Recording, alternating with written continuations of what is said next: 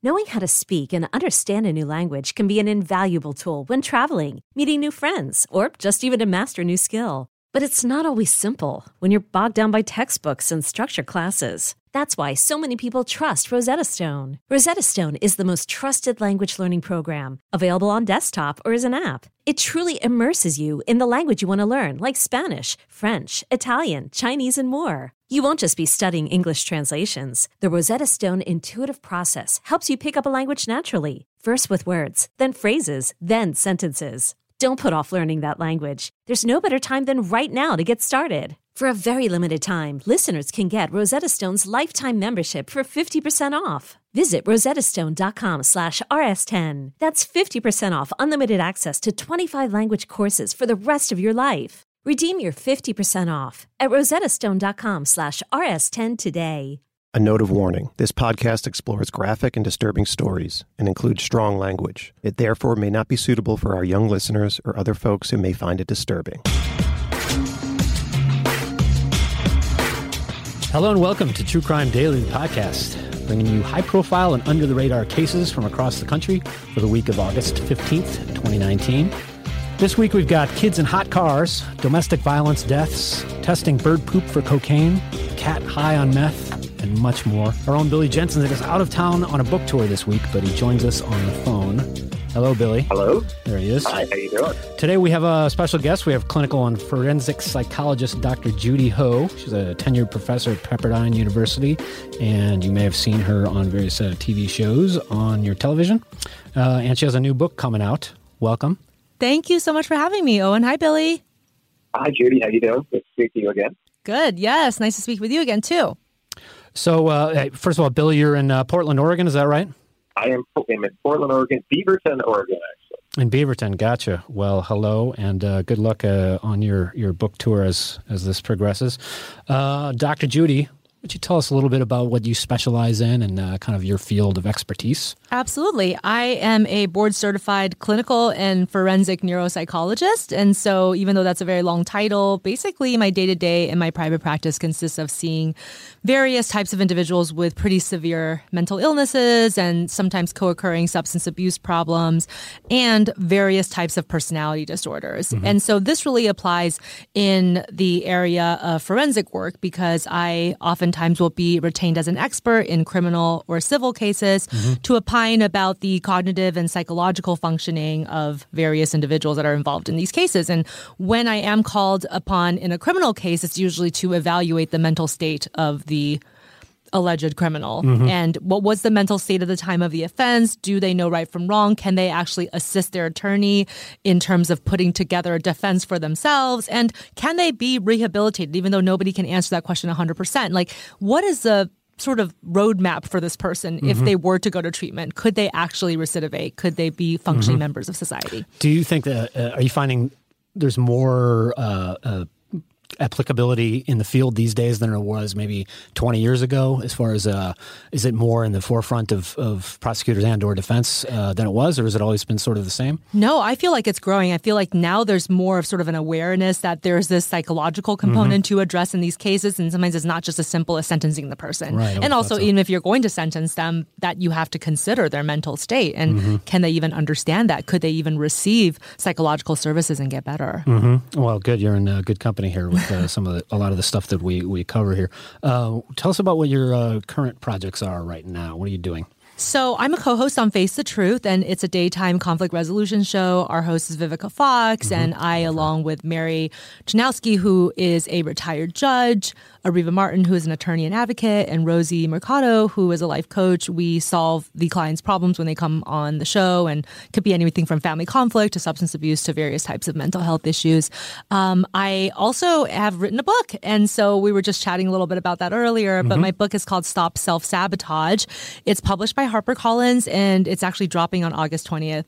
And um, it's the, next week, right? Yeah, yeah, it's next week. Congratulations! Thank you so much. Yeah, it's really been um, a, a, labor of love for me. I'm really happy and proud of the book because I I feel like it's a book that really applies to a lot of people because the idea of self sabotage, everybody's utilized it in terms of their vocabulary or heard somebody else say it, and I believe that the best of us will do it sometimes because the roots of self sabotage are biologically instilled, mm-hmm. meaning that you know when we think about our drives as human beings. We have a drive to attain rewards and we have a drive to avoid threat. That's what contributes to our individual survival and our survival as a species. And self sabotage occurs when you sort of prioritize avoiding threat so much more than attaining rewards. And these days, threat is not really saber-tooth tigers. Threat sure. is what if I get rejected? What if I don't get the job? What if I move to someplace new and nobody likes me? And so emotional threat to our minds and bodies feel the same as physical threat. So it can still basically instigate that fight or flight response and mm-hmm. make us do things that seem irrational. So, like a conflict avoidance and uh, things like that. To um, yeah, the, the, good news is, is that yeah. that doesn't apply to Owen at all.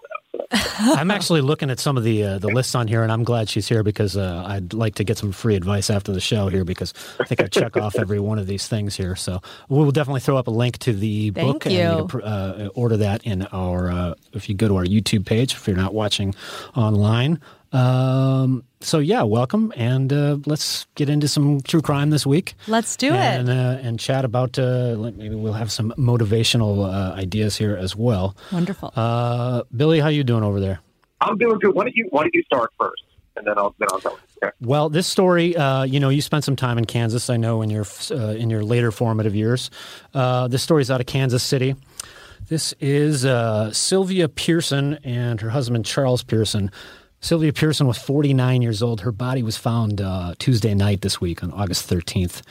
She was missing since Monday. Uh, she'd last been seen leaving her own house in Overland Park, Kansas, which is a suburb of Kansas City. Um, we've got uh, got a map here. If we kind of look there, Overland Park, and then there's Lenexa.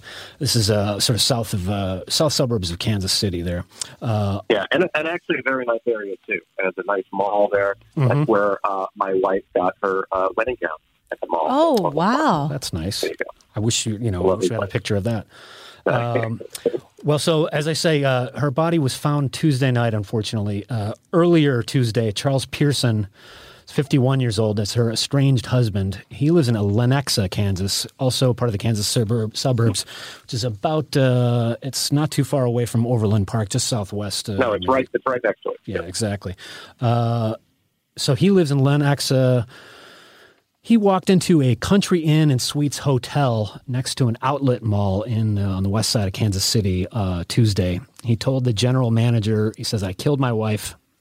He told the general manager that he's armed and he was on his way to Legends Outlets, Kansas City, which is this outlet door, uh, outlet uh, mall right next door. It's about blocks away. Kansas City police uh, were called. They caught up to him at the, a nearby intersection on his way over there. He reportedly, uh, Charles Pearson reportedly fired several shots at officers. Of course, they returned fire and they killed him. Police say that he was carrying a rifle uh, there does seem to be a little bit of a, um, for lack of a better phrase, the, the term suicide by cop, which is sort of uh, some people uh, have this idea that that's how they're right. going to go out. Right. Um, so a day earlier uh, on Monday, family was unable to contact uh, Sylvia. They reported her missing Monday night, and uh, police were searching all over the area. Her last cell phone activity was just southeast of Kansas City, uh, and of course they uh, they talked to Charles Pearson that night during their investigation. He's a, uh, an Iraq War veteran. Mm. He was a 21 year old, or excuse me, 21 year veteran Army Ranger. He had uh, served two combat tours in Iraq. Uh, that was uh, Monday night. He told deputies he didn't know where uh, Sylvia was. He was cooperative with police and uh, deputies. He allowed deputies to search his home and his car. Uh, but police said they didn't have any reason to hold him. They didn't have any evidence to detain him. Mm. So uh, the next morning, Pearson, uh, Charles Pearson, he called family and friends and said that he was suicidal. Uh, and that he was uh, that he had harmed Sylvia. So apparently, that you know there may have been some some guilt going on. There mm-hmm. may have been mm-hmm. uh, some sort of remorse happening here. But it was within 12 hours of police visiting him. And then later that morning, he went to the to the outlet mall in Kansas City. Um, after he was killed, police searched his house. They found a handwritten note that was left for investigators. Uh, it showed where Sylvia's body was, included a diagram. So they searched uh, Whitney Mountain Lodge, which is uh, on Beaver Lake in Benton County, Arkansas. It's a resort hotel about uh, 200 miles south of there. That's where they found her. We don't have much information on the on how she was killed or mm. what the conditions are or anything like that. Um, uh, as I said, they, they're they're considering this, uh, they're classifying this as a homicide, but uh, we don't have too many other details on that. They did say that no other suspects are, are being sought and that the FBI was part of it. Um, and again, you know, this comes at, at, at, a time when obviously we're seeing so many mass shootings. This is going to be a mass shooting. And, and even though you see, and we saw this with Adam Lanza, remember Adam Lanza, right before Sandy Hook, he kills his mother, and mm-hmm. then he goes. So you, you see this in some mass shootings where they kill a loved one and then they're going to go out and just try to take as many people as possible before they, they get killed themselves. And, you know, the police in Lenexa have been responded four times to calls involving the couple.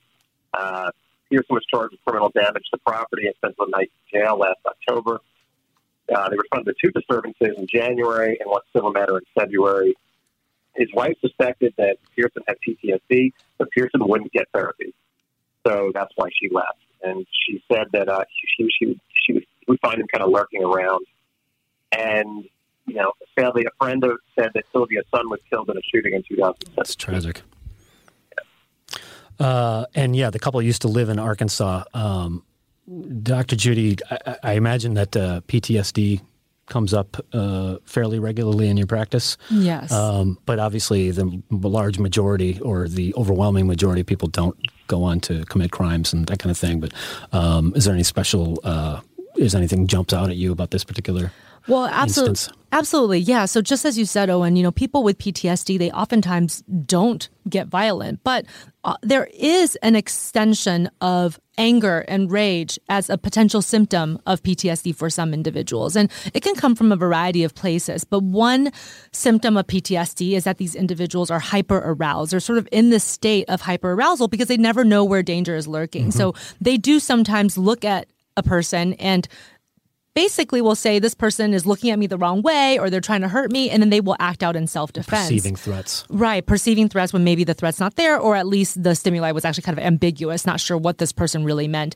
And and yet most of these individuals don't of course then go on to kill somebody. Right. so i think in this case unless he really felt like his wife was a threat that wouldn't necessarily apply. And it makes me wonder if there were other things that we haven't seen yet that hasn't come out um, in the media about exactly what his background is because sometimes these individuals will have antisocial traits. Mm-hmm. And when we look at somebody who has antisocial personality traits, that's somebody who might be more callous, who might not value a human life, who might see other human beings as a means to an end. And those types of things and sort of the lack of remorse that comes with all of that is probably what makes something like this more possible. Uh, indeed, I was uh, struck actually that uh, this man's 51, and right. usually, uh, not to put t- too much of a generalization on it, but a lot of these stories you hear, uh, especially with veterans and things like that, it's generally generational uh, of you know somebody who might be in their late 30s at this point with the with the Iraq War in the early 2000s and, and Afghanistan, et cetera. Um, and this guy's been in the military for 21 years. Like we say, it's unclear if he was going to we don't know what he you know he went to the mall with a gun mm-hmm. or went to the outlet with a, with a gun. It's pure speculation. Billy, you're thinking that it was a, a, a thinking, possible yeah. mass shooting. I'm thinking yeah. it's more like I, am trying to provoke the cops into killing because, you know, I've I've already talked to my my relatives this morning. I've I've told mm-hmm. them that I've hurt my wife. Um, there's no way to know, obviously, but uh, psychologically, I would just wonder whether that's more of a I can't do it myself, but mm-hmm. this is the surest way to to get it done, or whether he was going to go make a, a, bunch of people suffer. But uh, yeah. Yes, I'm sure that we will hear more uh, information about this. It is tragic, as we say. The uh, the the woman Sylvia's son was killed uh, in a sh- in an unrelated shooting mm. two two and a half years ago. Um, it's just it's tragic, as we say. They used to live in Arkansas. This ended up uh, in Kansas, and he brought her to this place in Arkansas, which also makes me think there's a little bit of sentimentality there, especially mm-hmm. this particular resort. So uh, we'll bring you more information on that on truecrimedaily.com when we uh, know more information about that. But uh, yeah. Uh, it's, a, so, it's, a, tragic thing. So we're going to stick. We're going to stay in Kansas, but move west to Wichita. Wichita, this week, prosecutors filed a second degree murder charge against a boy who was 14 when he shot his mother last year. Attorney said the boy was uh, defending himself and that his 12 year old brother and his 12 year old brother from a drunken attack by his 41 year old mother, whose name was Lisa Trimmel. This was on June 20th, 2018. And initially, the boy was charged with voluntary manslaughter on Tuesday. The Central County District Attorney's Office filed a murder charge. The new complaint says the boy unlawfully and intentionally killed criminals. The DA's office did not immediately comment on, char- on um, the charge on the change of the criminal complaint. And the boy's father and at least two lawyers were with the boy in court on Tuesday, his first appearance. The dad and mom were married but were divorcing and lived separately when she died. And the Wichita Eagle reports that the boys were not living with the mom, and it was during a court ordered visitation. It was the mom's gun. And lawyers say the 12 year old brother was being physically attacked by the mom, and the 14 year old boy stepped in. A single shot to the neck, it severed her spine, and the 14 year old called 911. There was nobody else home. And uh, this is in, ju- in juvenile court, the same penalty for murder and manslaughter, incarceration up to 22 and a half years. And the autopsy found that the uh, blood alcohol level in the mother was 0.185, which is double the legal limit for drinking. It's pretty drunk. And autopsy also found scarring of the liver from alcohol. And the Wichita Eagle described their house as a sprawling mansion in the Andover area east of Wichita. But they're going to have to wait a while to figure out um, what's going to happen with this because the next court date is in January. Have you dealt with uh, many juvenile situations? Uh, I don't don't want to tell too many tales outside of court, but uh, Right. Uh, something this violent or this uh, this uh, confrontational with the with a, a teen. certainly violence that is sort of indicative of a pattern. So you very rarely, for example, see that the first bout of violence is that they actually end up killing a family member. I see more often that when it has progressed to that point where there's some kind of attempted murder charge or some kind of aggravated assault charge, that there have been signs earlier in that individual's life. And sometimes it's because the family has tried to protect that individual, so they haven't told law enforcement or they haven't taken this person to a therapist to check out if there's anything going on there. And then eventually it just kind of continues to progress. And so here I would just wonder, you know, if this is really a case of I was just defending myself and my brother and I just shot my mom dead, or if this is more indicative of somebody who's actually shown propensity for violence and perhaps they had a very conflictual relationship and it ultimately escalated to this. Uh, yeah, I, agree. And Billy, I'm sure you talked to this as well. As far as um, you've got things like what if a kid's starting fires or, Right. or like abusing animals or or getting into fights, even things like that uh, can be sort of Yeah. markers that maybe don't quite reach the level of either they get a you know a, a sort of slap on the wrist or a, or a ticket or the you know the, the family takes care of it. That could be. You're also talking about uh, uh, by these news accounts, this woman was a uh, an alcoholic, uh, functioning or whatever. But uh, that's pretty drunk. Uh, not making a value judgment here, but 0.185 is is uh, very intoxicated. Um, you're home alone with your two young boys or your teen boys. Uh, Yeah. And you've got scarring on your liver, which indicates that uh, she's pretty active on that. So that's also a you got some behavioral problems on her part, but then, as we know, uh, children of alcoholics, whether they uh, are afflicted or have started using or whatever else, have what what do I want to say? Propensity of uh, a slightly higher chance of going down that sort of path, uh, substance abuse, things like that. Absolutely. Yeah. There's actually a, a pretty high chance, you know, alcohol use disorder and any other kind of substance use disorder, family history is a very important piece of that mm-hmm. because there's some indications that there are actually biological propensities for this person to become addicted and to utilize the same types of coping mechanisms that their parents have. And so it becomes sort of a generational problem, not to mention if the mother has an active alcohol use disorder, which by all appearances, it seems that she did, then she's not really demonstrating good coping strategies to her children. And perhaps in her um, states of intoxication, she may have acted violently or aggressively towards her children. And they're sort of learning and picking that up. And it becomes sort of this kind of back and forth that develops over the years. And with a divorce on top of that too, that's just uh, that's got to be uh, yeah, for a twelve year old and a fourteen year old too. Uh, it's a tough time. Uh, it's a time of changes in your life and that kind of stuff, and that instability, I'm sure, was not uh, helpful to this. Um, so if we if we when and if we get more details of this, of course, uh, uh, this and all other stories that we cover, we do ongoing updates on truecrimedaily.com. And of course, check our content out on facebook.com where you will find True Crime Daily page. Um, yeah, uh, I, would like to know more information about that. It's a family that's well off, and and you know, there's no protection from any of this stuff. It's, some mm-hmm. of this mm-hmm. is human nature. Um, our next case, we've got something out of Olympia, Washington. Susan Lundy She's a 58 year old. Uh, she's a manager at a local food bank garden, and uh, she's a volunteer there. She reported. She was reported on July 6th as missing by family and friends. Uh, friends who hadn't seen her in about a month. They described that as highly unusual, and they had finally reported her missing in July. Uh, those friends entered her house. They went. They were. They they went to investigate because they uh, hadn't heard stuff. And uh, Olympia is sort of a smaller city in Washington. Uh, they went to her house. They entered her house through an unlocked window, and they had found that the electric and the water uh, had been turned off in the house. Uh, called authorities. Police launched a missing persons investigation. They searched the residence and the surrounding area, including with canines, so they were pretty serious about it. Uh, there was no phone, financial, or social media activity in weeks, which is always a, a bad sign. Mm-hmm. Uh, one of those three things is generally it's hard not to function these days with that.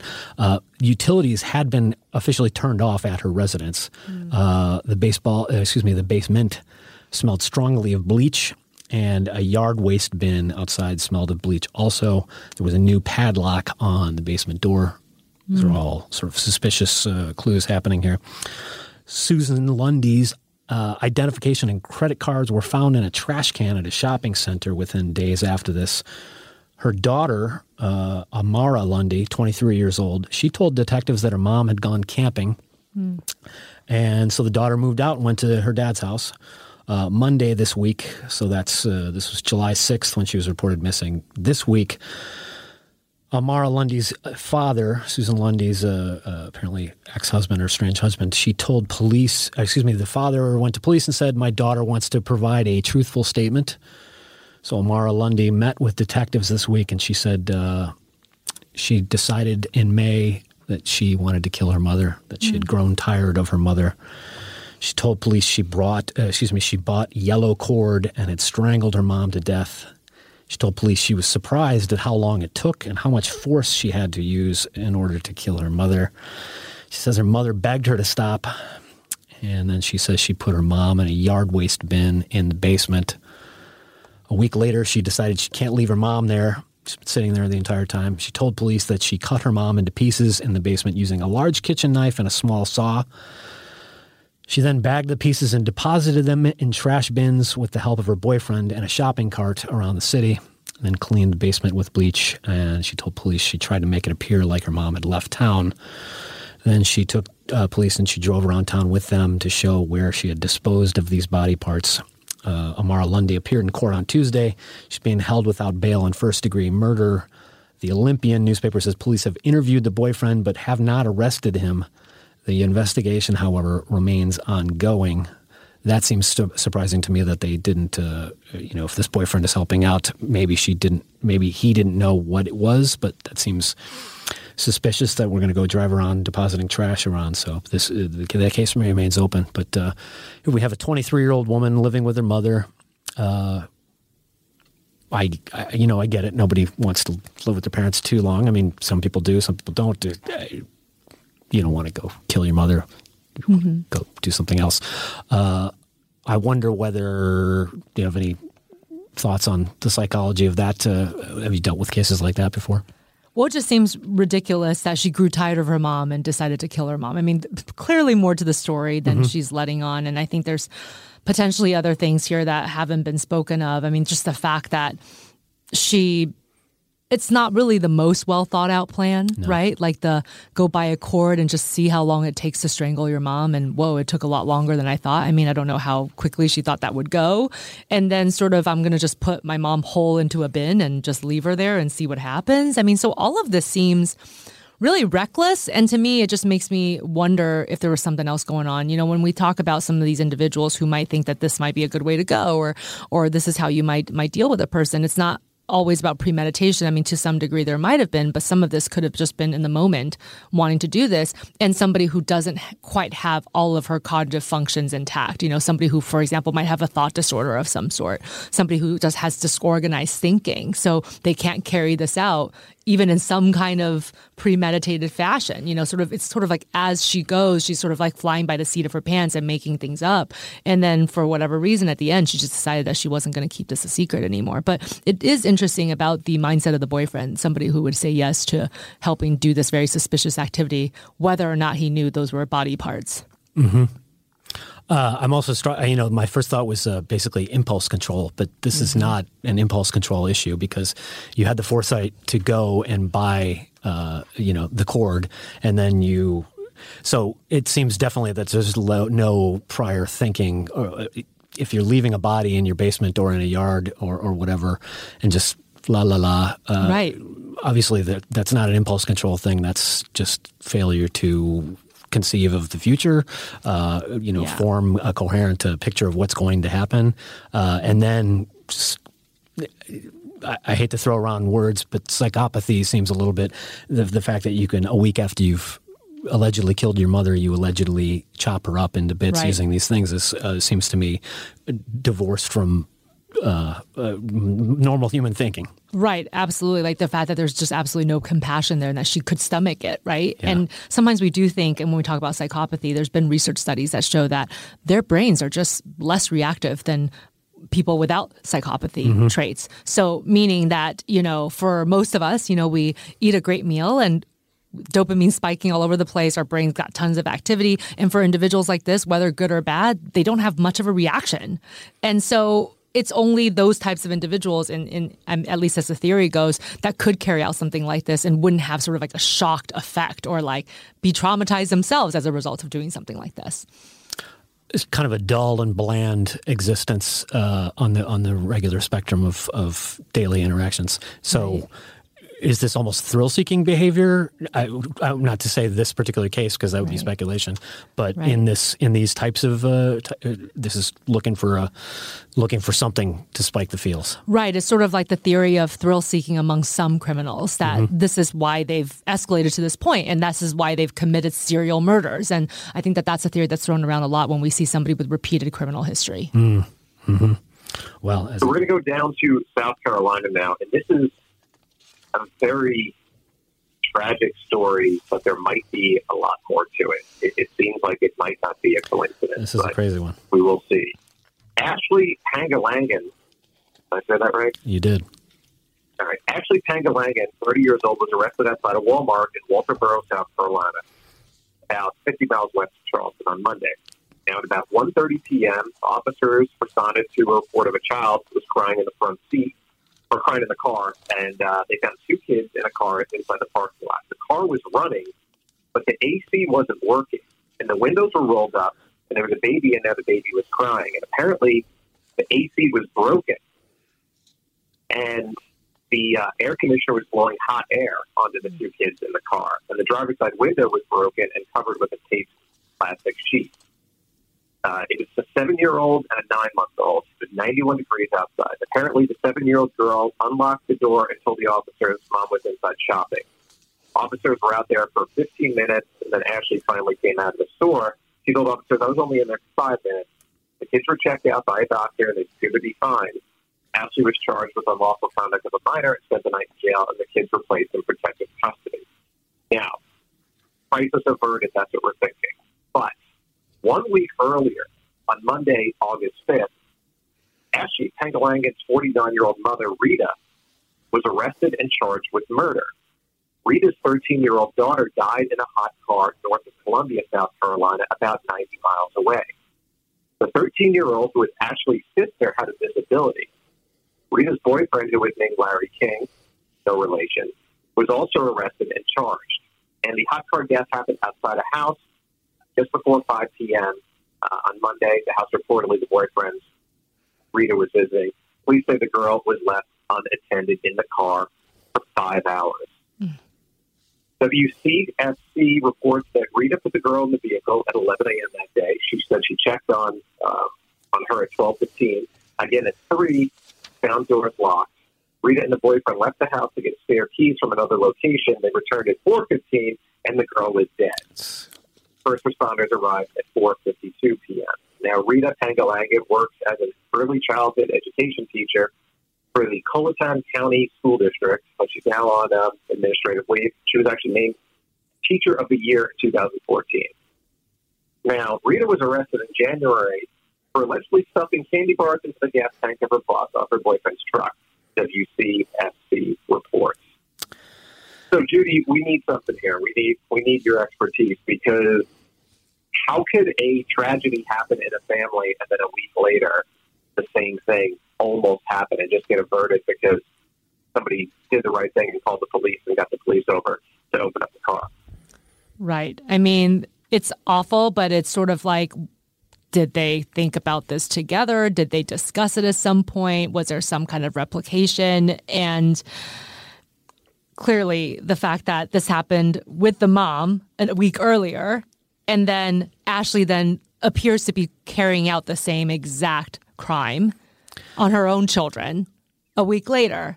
What's what's the, I mean, we see that sometimes, but people are sort of unconsciously mirroring what their what their parents have sort of taught them. But this is bizarre. I Right. mean, also in 2019, if you're still leaving your kids in the car while you run into the store, you know, I mean, my goodness, how many stories do we hear about children just barely surviving or worse, dying from these things?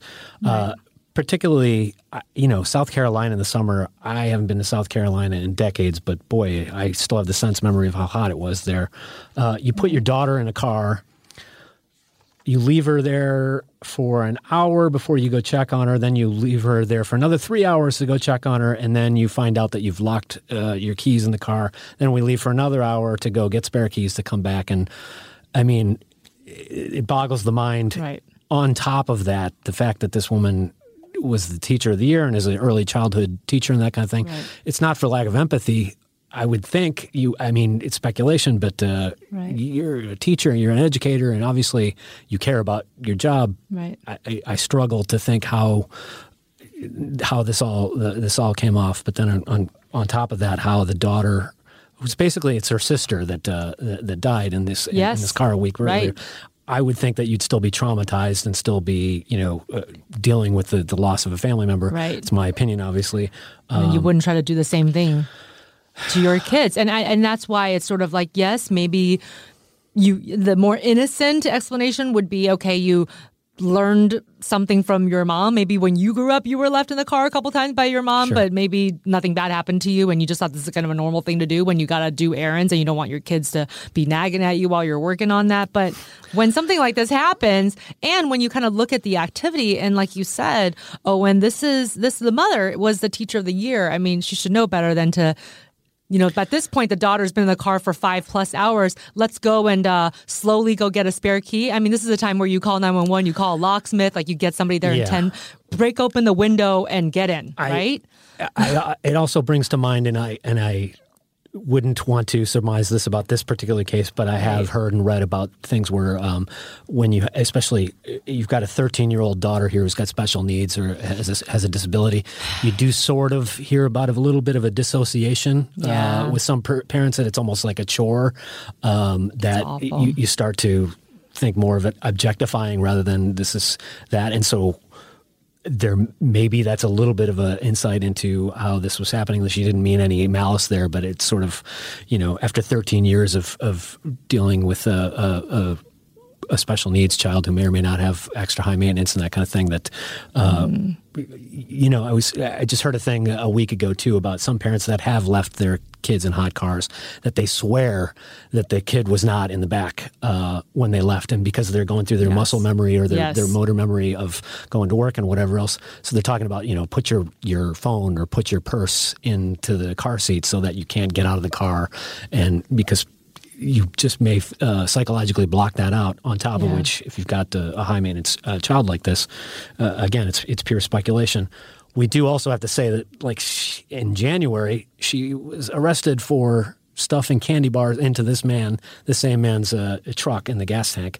So who knows? It seems like there are some bad decisions here and, and maybe a little impulse control going on there as well. But uh, it really struck me the fact that, uh, you know, you hear a lot of hot car deaths and hot car things like this, but how this could happen to one family like this uh, and, and Yeah. twice in a row like that, it's just a, it's, it's an awful tragedy. Right. We're going to stay in South Carolina for this one.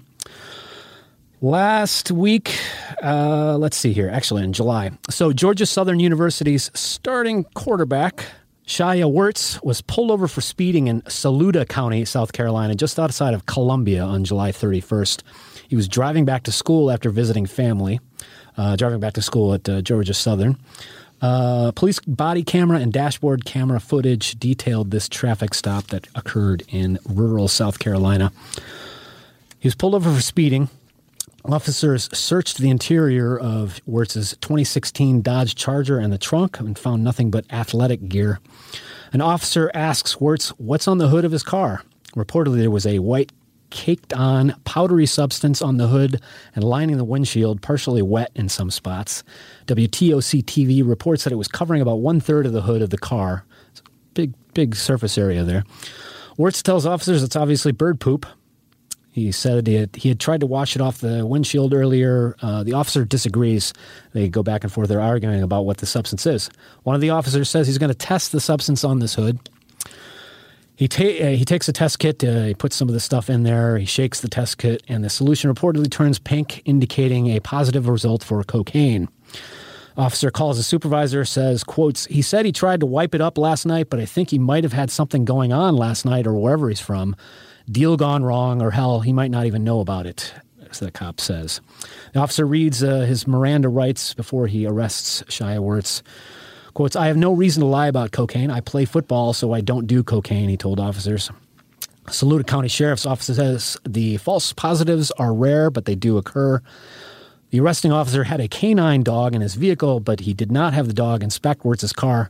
Quotes, they didn't have any other reason to pull out a canine out, and due to all the recent fentanyl problems, we don't just throw out can- throw our canines in those type of environments, not knowing what the substance is. A sheriff spokesman said, uh, "We have had reports uh, in the past where a dog died this summer when uh, it reportedly sniffed some fentanyl at a crime mm-hmm. scene and uh, it killed it." So uh, it seems to be referring to that. Prosecutors have dropped the charge of possession of cocaine uh, last Friday. Werts is still on the hook for the speeding ticket. Obviously, it was bird poop. Uh, the Atlanta Journal Constitution reports that the officer pulling Werts over was angry because Werts did not immediately pull over on this rural road that he was on. He saw the flashing lights of the patrol car. He turned his own hazard lights on and called 911 to tell police he was looking for a safe and well lighted place to pull over. He said his mom had previously instructed him to do so. Werts is briefly suspended from the football team, but he has since been reinstated and he'll start again against Louisiana State in two weeks. Mm psychology of wanting to find something when uh, it's not there, that kind of thing. You know, you're you're predisposed to think of a thing. Yeah. don't want to cast any aspersions there, but uh, right seemed like a a stretch for bit of a, a lot of a lot of reasons. Yeah, yeah, um, a little bit like a witch hunt. Slightly. Yeah, yeah. Um, I have to wonder what the, the cop imagined was happening on the hood of this car, or or, or uh, who right. knows what. But uh, whether he was intentionally trying to make trouble here, or whether he sincerely believed it, or whether you know he was just doing his job and he was a gullible fellow, who knows? Uh, hmm. All's well that ends well, except for that speeding ticket, of course. Uh, and finally, let's head out to New Mexico Las Cruces, New Mexico, police upgraded charges against a 39 year old man this week. Uh, he had been arrested for domestic violence in June. Police responded to an incident at Aaron Spalding's home and arrested him for battery against a household member and false imprisonment of his girlfriend. They also charged him with two counts of misdemeanor animal cruelty. He was suspected of neglecting the dog and abusing the cat in the house. On Tuesday, they upgraded the misdemeanor animal cruelty char- counts to felonies. Tuesday, prosecutors said the cat had been tested after a veterinarian found signs of neurological deficits in the cat. I don't know how you test that for the cat. uh, however, they reported that. So they tested the cat. They found methamphetamine in the cat's blood. There's neurological deficits indeed. Mm. They said uh, Aaron Spalding had force fed the cat meth. Cat has since been treated and adopted into another home. We have covered other animals on meth stories here before, including an Alabama man who police accused of keeping a meth fueled attack squirrel. A Tennessee police department uh, earlier this summer warned the community after a drug raid. Uh, it said, don't flush drugs down toilets because it could create meth gators, alligators on methamphetamine in water treatment ponds. That department later clarified it was exaggerating for effect, but this particular one is real. This man did, uh, or allegedly fed this cat methamphetamine, and the proof was in the blood. I don't know why you would do that, but uh, it's never a good sign when you're abusing animals or nope. your girlfriend or any of those things. Indicates some profound uh, problems, I would imagine. Absolutely. I mean, clearly a cruel experiment that he decided to do on his cat just for this hell of it. You mm-hmm. know, it doesn't really seem like there's any purpose. I mean, what's the point? You're trying to get your cat to be high with you? I mean, I don't, I don't understand that. I, I don't get it either. And, and you know, if the guy was uh, if the guy was younger, I would worry about this escalation. As we said, uh, animal abuse is one of those indicators that uh, you've got some severe uh, potential problems there. But uh, sure. this is a grown ass man; he shouldn't right. be doing that stuff. But uh, anyway, no. he's been he's been subsequently charged for this. We'll tell you more when we know more. Billy, Tell us about uh, some comments we have on Facebook this week. We get comments. True Crime Daily has the largest uh, Facebook crime page in the world. It's true. There have been a lot of pet crimes, uh, unfortunately, and it, it, was tough to choose. But I'm going to go with there was a lot of discussion around police identified girl in video of dog tumbled inside clothes dryer. Disturbing mm-hmm. video showed the dryer operating for several seconds as a Shih Tzu tumbles and thumps inside, the girl clapping and screaming in apparent excitement. When she opens the door, the dog struggles to get to its feet and runs into this next room. And uh, this has been um, a lot of uh, uh, a lot of people very upset. Somebody said I was reading that the girl was a teenager and went on Instagram talking to friends and called the animal and said I'm going to put his ass back in the dryer. Um, mm. Let's see. Susie G said, please, please tell me they took the dog from her and imposed some kind of punishment from her. I don't care if she is young, she needs to be held accountable. Uh, Betty C said, let me tell you this. I have a few chihuahuas. I was doing laundry and I had a pair of shoes I was drying. Well, the door came open and I shut it. Before I went to bed, I always count the dogs. Well, one was missing. We found her in the dryer. It was still going. We called the vet. Her nipples were blistery and the vet told her to soak her feet in alcohol. She ended up being fine, but it was scary as hell. Wow, Betty C, way to make it all about yourself. But um, well, sometimes it ends well. You know, there's an animal. Yeah, and and um, you know everybody, nobody obviously was defending this person, but uh, you know we often hear about the the triad for serial killers, which is cruelty to animals, uh, setting fires, and bedwetting uh, as as a child. Um, you know, one of the things about this is that people have been doing this for years, but we're just filming it now, mm. you know, mm. and uh, kids have been horrible to pets for years, but kids are just been trained for the last 20 years to, to chronicle everything in your life and put it on, on the web that's why we're seeing something. And like plus, you're hearing about it more with the you know ten thousand outlets uh, uh, of this information. What what uh, we also find a lot of is that people um, respond really overwhelmingly to animal stories. Mm-hmm. I mean, obviously, we care about true crime stories and people being murdered and things like that. But uh, you know, if we have five stories and four of them are about uh, you know somebody being murdered or whatever, uh, or I should say whatever, it, they're these awful crime stories. But then the, the, fifth one is about a dog being mistreated or a cat being mistreated. It's almost yeah. Uh, it's it's crazy how much. Um, extra attention that we'll get. And I don't think it's lack of empathy on people's parts. There's just something about uh, preying on a defenseless animal right. or small children, that kind of exactly. thing. It, it, it gets uh, gets people's hackles up pretty good. Yeah, I agree. It's sort of like, you know, um, unsuspecting animal, unsuspecting child. I think that there's definitely that link there where these people or these animals are much more vulnerable than the average yeah. adult. And yeah. somebody who would go to those extremes is a real sick person, right? Yeah. Yeah. Yeah. And, the, you know, it brings out the protective instinct in most of us. Yes. Uh, well, so, Bill, please enjoy the yeah. uh, your your your extended book tour, and uh, we will My put your your, tour, yes. your your link. I will be in I will be in Portland for another like five hours, and then I go to Milwaukee. And then Chicago, your home state, your hometown. That's right, uh, Chicagoland area. Shout out, Chicagoland area. Uh, this is uh, there's no rest for the wicked. Um, it really is. So we've got to check out our content. Well, first of all, I want to say that uh, Bill will put uh, keep in a link in our YouTube comments for your book as well, Dr. Judy. I'd like to Thank you for uh, being our guest today, Dr. Judy Ho. The, the book is called Stop Self Sabotage Six Steps to Unlock Your True Motivation, Harness Your Willpower, and Get Out of Your Own Way. Uh, it launches Tuesday? Yeah, Tuesday, August 20th. Gotcha. And we'll have a link in there for that, Thank of you. course. Also, check out our content on uh, YouTube and Facebook and truecrimedaily.com. Don't forget to download our weekly podcast on Stitcher, iTunes, Spotify, or Google Play. If you have comments or questions about the show, call us up, leave a message at 888 548 9758. That's 888 548 9758. Love to hear from you. Be advised your recording may be aired in any of our future podcasts. Until next week, this is True Crime Daily, the podcast, reminding you, Billy, Don't do crime.